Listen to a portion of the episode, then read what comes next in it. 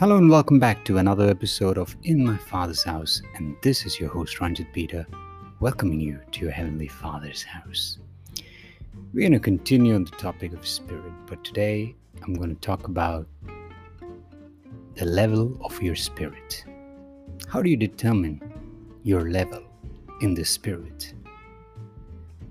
The answer, though, it's quite simple by the Word of God. How do I say that? John chapter 6 63. It is the Spirit who gives life. The flesh profits nothing. The words that I speak to you are spirit and they are life. So the capacity of His revealed word in you determines the level of your spirit. So in other words, if you want to determine the level of your spirit, you need to determine the capacity of your spirit. No wonder Jabez prayed a prayer like this in 1 Chronicles chapter 4 verse 10.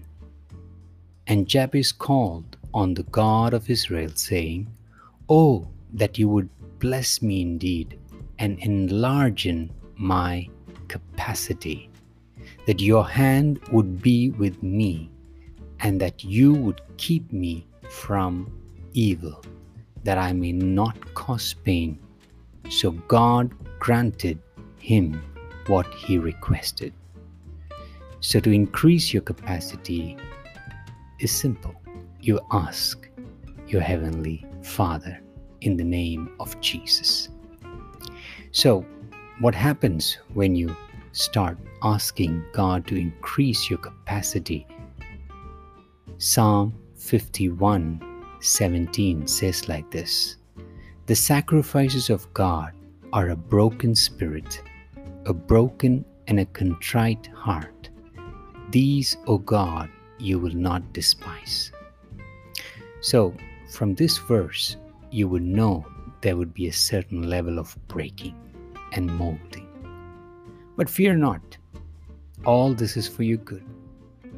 The Holy Spirit will help us to renew our spirit.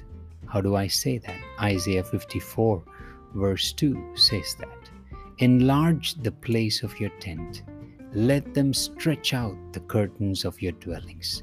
Do not spare, lengthen your cords, strengthen your stakes. It's amazing how the Holy Spirit prays such a prayer through us, saying, Lord, enlarge Ranjit. Let him stretch out the curtains of your dwellings. Do not spare, God. Lengthen your cords and strengthen your stakes in him. And God answers those prayers.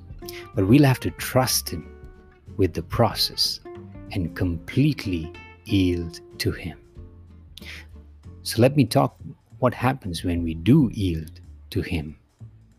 Job 23:10 happens. But he knows the way that I take. When he has tried me, I shall come forth as gold. Isn't it amazing? You will be like gold, sought more than gold. What will be the visible change is the words that go out from your mouth will be sought after more than gold. That's what the Lord Jesus says to you today through His Spirit. That there will be a clear change in the words that come out of your mouth. There are certain words will, will resist itself to come out of your mouth.